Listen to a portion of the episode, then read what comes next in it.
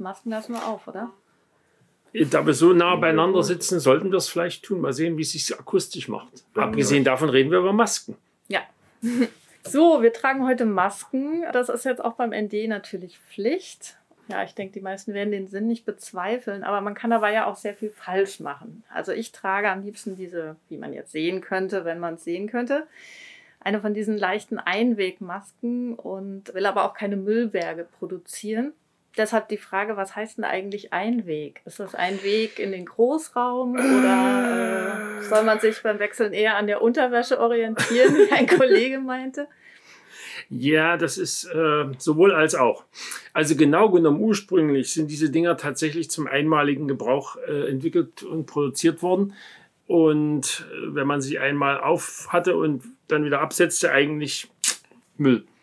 Praktisch haben sich natürlich dann im Zuge der im Frühjahr doch nicht nur bei uns auftretenden Mangelerscheinungen in puncto Masken ein paar Überlegungen aufgetan.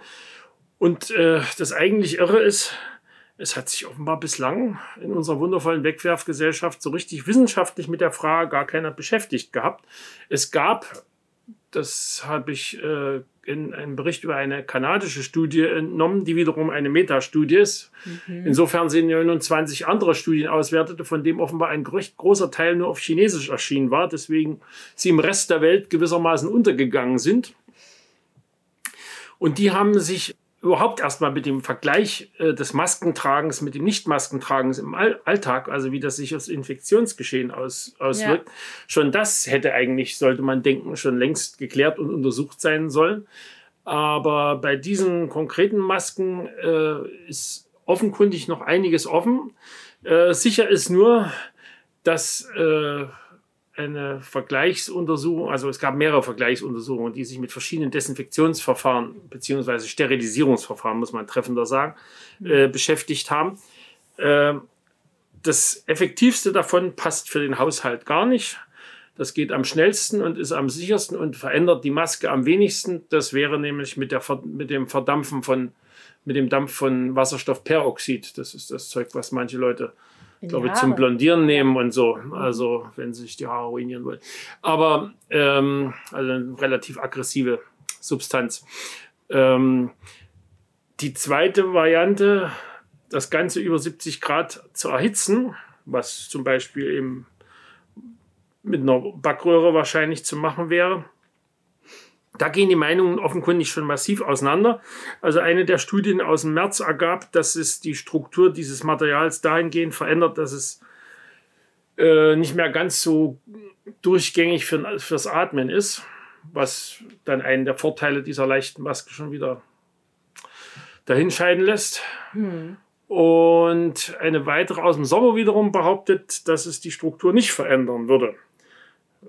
Jedenfalls nicht relevant. Dann kann man sich das raussuchen, welcher man Folgen macht. Ich habe irgendwas gelesen, dass man diese FFP2-Masken bei 121 Grad in den Backofen stecken soll.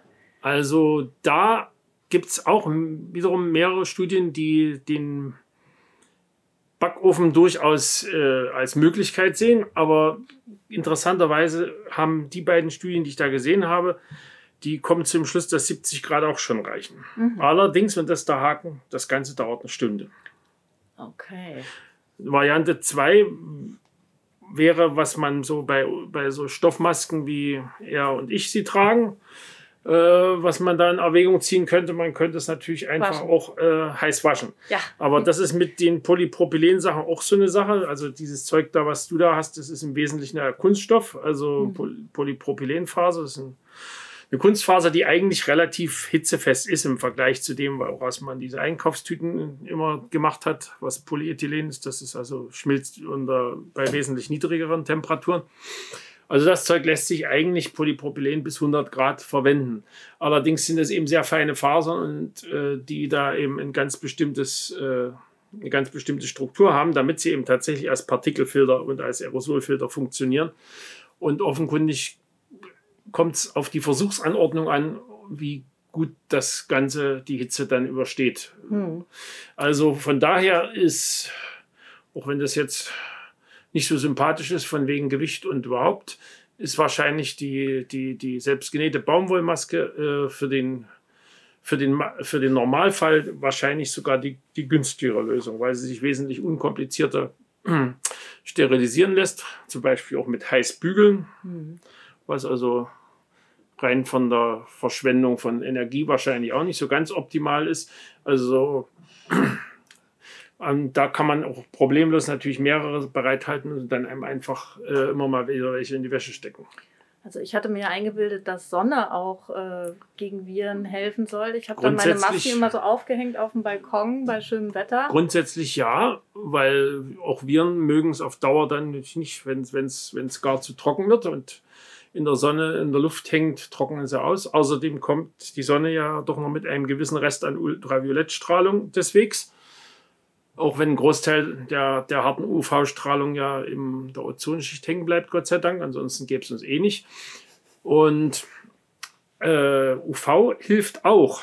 Allerdings bin ich mir nicht sicher, ob das bei uns in unseren Breiten das Sonnenlicht, zumal jetzt, wo es auf den Winter geht, noch so viel UV-Licht von der Dosis her hat, dass also das, was man bei diesen Labortests festgestellt hat, dass man das so auf die Wirklichkeit übertragen kann. Da war auch das gleiche Problem wie beim Backofen und überhaupt bei Hitze.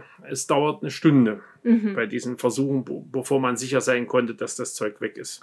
Okay, also wenn im Winter jetzt nur die Sonne scheint, aber -5 Grad und die Sonne tief am Horizont, dann bringt das eher nichts. Zumal bei den -5 Grad machen die Viren sowieso erstmal ihren Tiefkühl.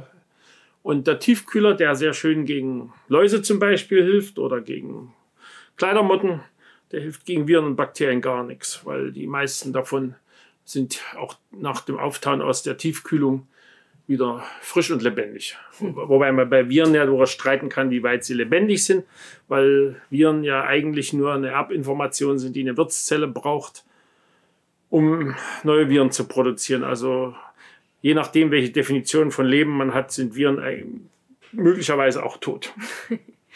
Okay, und trotzdem gefährlich.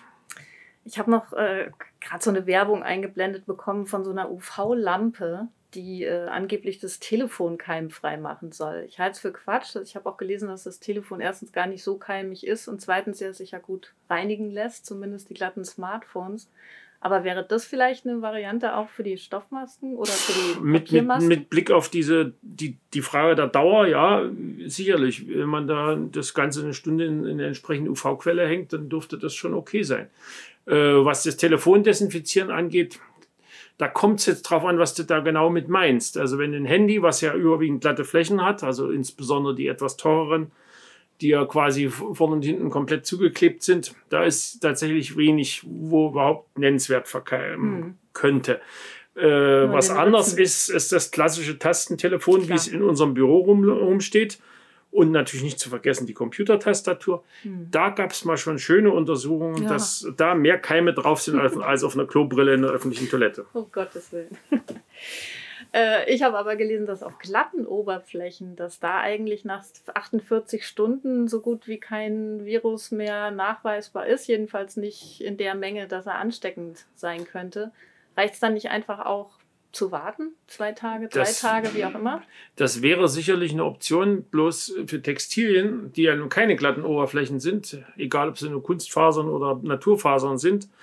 Selbst die Naturfasern sind nicht so glatt. Vor allen Dingen sind sie eine dichte Matrix, in der sich durchaus auch noch eine ganze Weile Feuchtigkeit hält. Da müsste man wirklich gucken, ob es da mal eine Untersuchung gibt. Bislang habe ich von keiner gelesen, die das also für so textile Unterlagen bestätigen würde. Nach einer gewissen Zeit sind sie da mit Sicherheit auch weg, aber was würdest du sagen? Wie lange es genau? Also ist das dann ein Monat oder? Ach ne, so lange braucht es wahrscheinlich nicht. Aber ich denke schon, dass nach ein paar Tagen sich die ganze Sache erledigt hat, wenn es im trocken und warm hängt. Wenn es natürlich in irgendeinem feuchten Kämmerchen hängt, dann wird es wahrscheinlich eher nichts bringen. Und das jetzt, wenn man die Hände wäscht, da sollen ja 20 Sekunden reichen und von Temperatur wird da ja gar nicht gesprochen. Ja, da kommt aber was ganz... Ist das dann so ein ähnlicher Effekt, weil die Hände relativ glatt sind gegenüber Stoffen? Oder? Nö, da kommt ja... Händewaschen ist ja nicht bloß mit Wasser. Das würde nicht viel bringen. Das machen zwar manche auch, aber ja, das mit ist, Seife. Wenn du Seife und Seife ruiniert jedes behüllte Virus. Ja, aber dann könnte ich ja genauso gut meine Masken, also zumindest die aus Stoff, einfach eine Stunde in Seifenlauge stecken und dann wäre auch gut. Würde wahrscheinlich, egal welche Temperatur. Würde wahrscheinlich sogar bei niedrigeren Temperaturen funktionieren. Ist mir aber nicht bekannt, ob das mal einer verifiziert hat, ob es auch wirklich dann zutrifft. Also bauen würde ich darauf jetzt nicht, abgesehen davon, ich meine, einen kleinen Top mit 5 Masken, ein bisschen Waschpulver und Wasser aufzusetzen, ist jetzt auch nicht der Kracher. Nee. Nicht mal für die Umwelt. Also da sind wahrscheinlich 100 weggeschmissene Plastikmasken, eine größere Umweltbelastung. Ja, das ist richtig.